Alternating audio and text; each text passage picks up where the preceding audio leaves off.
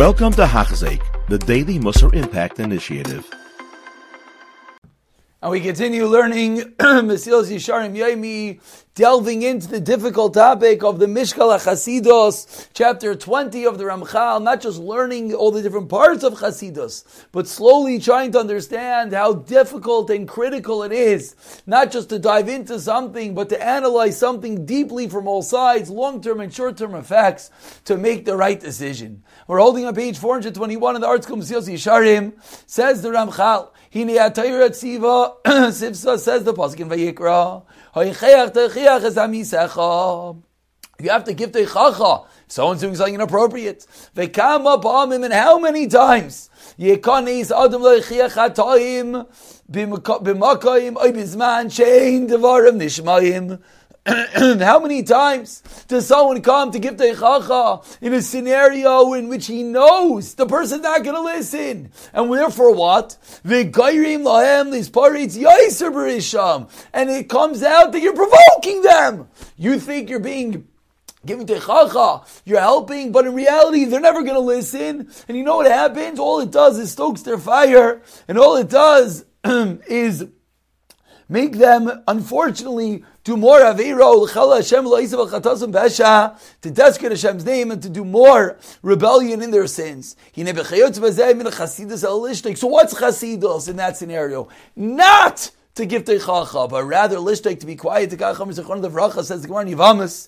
Just like it's a commandment to say something someone's going to hear. If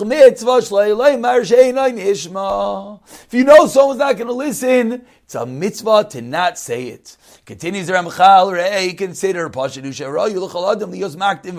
Mitzvah. Person should, of course, get up eagerly and run to do a mitzvah. And he should try difficult and endeavor to be those who engage in the mitzvah. Ach, you know what could happen sometimes? You want to do a mitzvah so bad. Could cause a mariva, could cause a fight. Mitzvah, and you know what happens? By everyone diving in to do the mitzvah, it causes a fight, and the mitzvah is a bizayon. It is desecrated. And it causes a chil Hashem. How critical, how important are these words? Sometimes we just dive in. Of course I need to do this. Of course I have to do that, but we have to think of the results. It's going to end up a fight, if end up a chil Hashem, then chas v'shalom to get involved.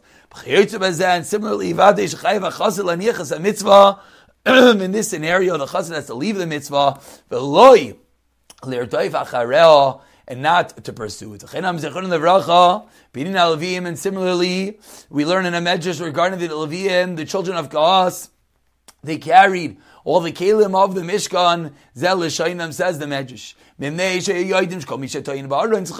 Because they know anyone that carries the holy Aron, they're going to have an incredible reward. Coming up Parashiyah soon in a few weeks. They would leave the Shulchan, the Menorah, the Mizbeach. They wouldn't go and try to deal with it. They all wanted the schar. Stole around to carry the Aron. Umitoikach, and what happened? They would fight and it would say, I'm carrying here. This one would fight say, I'm carrying here.